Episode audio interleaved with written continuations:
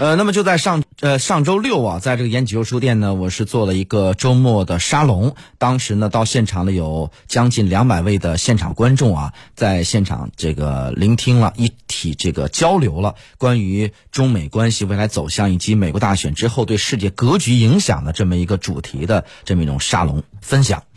呃，现场的氛围非常好啊。那么现场的观众目测啊，有这个从一零后。到这个五零后、六零后，那么这样一个观众的这个年龄的结构，同时呢，有这个男士也有女士。那么现场呢，在这个交流环节的时候啊，呃，大家提问的包括表达的非常之专业啊，让我也觉得为之侧目。原来我们节目的整个的听众的群体啊。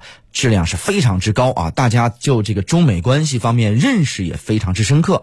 同时呢，现场还有一位这个啊小学生，那么他在现场听完之后呢，啊也表达了一些观点。同时回家以后呢，还这个写了一篇小的一个观后感啊，然后呢也表达了说自己啊就这个中美关系的一点浅见。我认为啊，长大是未来可期。那么讲到中美关系，恐怕是现在啊，这个大家都非常关注的这么一个话题。因为毕竟呢，呃，这次美国大选之后，它的未来走向，恐怕不止影响美国自己一个国家，而是影响到中美之间。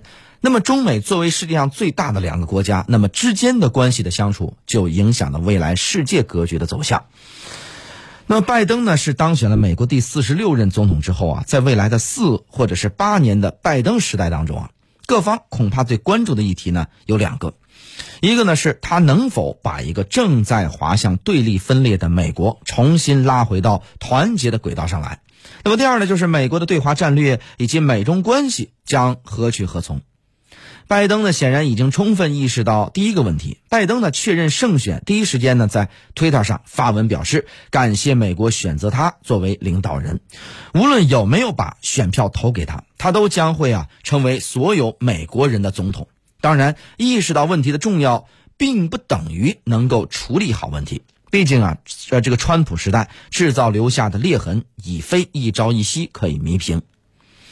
那么对内之外。啊，那么更大的挑战是如何面对中国的强势崛起？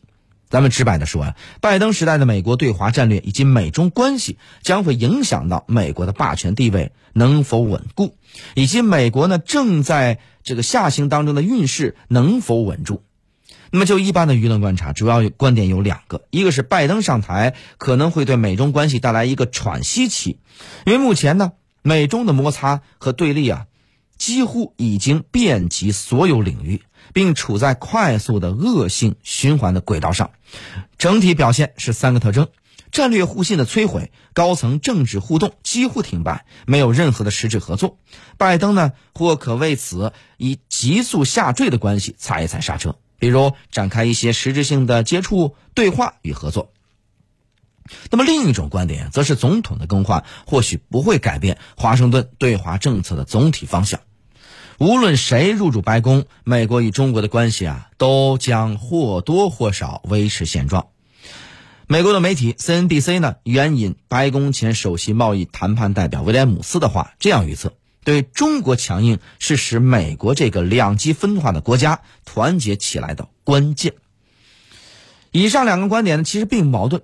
即使相信，即便不是专家，也可能有类似的推断。但我们认为啊，如果这就是未来拜登时代的美国对华战略，那么不但美中关系将很难获得根本改善，对美国本身的处境也会造成极为不利的影响。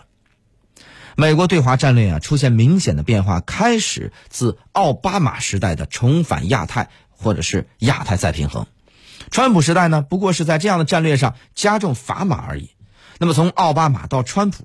美国之所以改变对中国的态度，说到底呀，就是所谓修昔底德陷阱的逻辑。因为自奥巴马上台，二零一零年中国 GDP 就超过日本，成为全球第二，这就跟美国之间形成了老大老二的矛盾。那么对美国霸权呀构成挑战，美国当然就要像对付过去所有对美国构成挑战的国家一样啊，必压之除之而后安。至于。这个特朗普对中国一再的丑化妖魔化，不过是为美国的政策提供合理化的借口而已。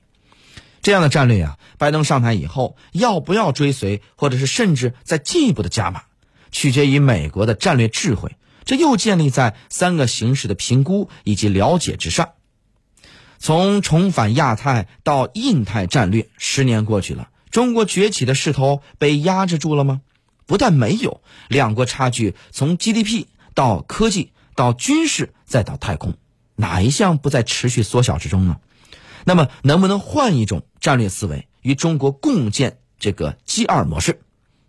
那么进行良性的竞争与合作呢？然而，能不能又与以下两个认知有关？对中国体制的重新正确认知。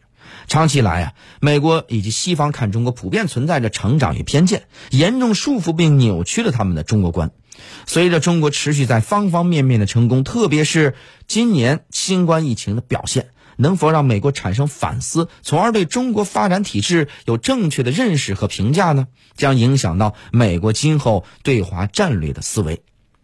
那么三。就是中国崛起后啊，会否称霸意图的研判？这一点，中国一再表明，中国追求的是主权领土的完整统一，并无意图在全球争霸。但是呢，美国始终不放心，而且似乎也并未真正了解，因此只能期待双方能够有进一步更深入的战略沟通，建立更深的、更强的战略互信了。拜登时代的对华战略，因此是一个很重大的战略选择。不仅影响到美中关系如何发展，更会牵动到美国霸权地位能否稳固，以及美国运势能否止住下行。恐怕这是一个非常大的一个话题。好，那么接下来就不再展开讲了。私家车看天下，我是谢飞。这个时段之下呢，我们稍事休息，稍后继续回来。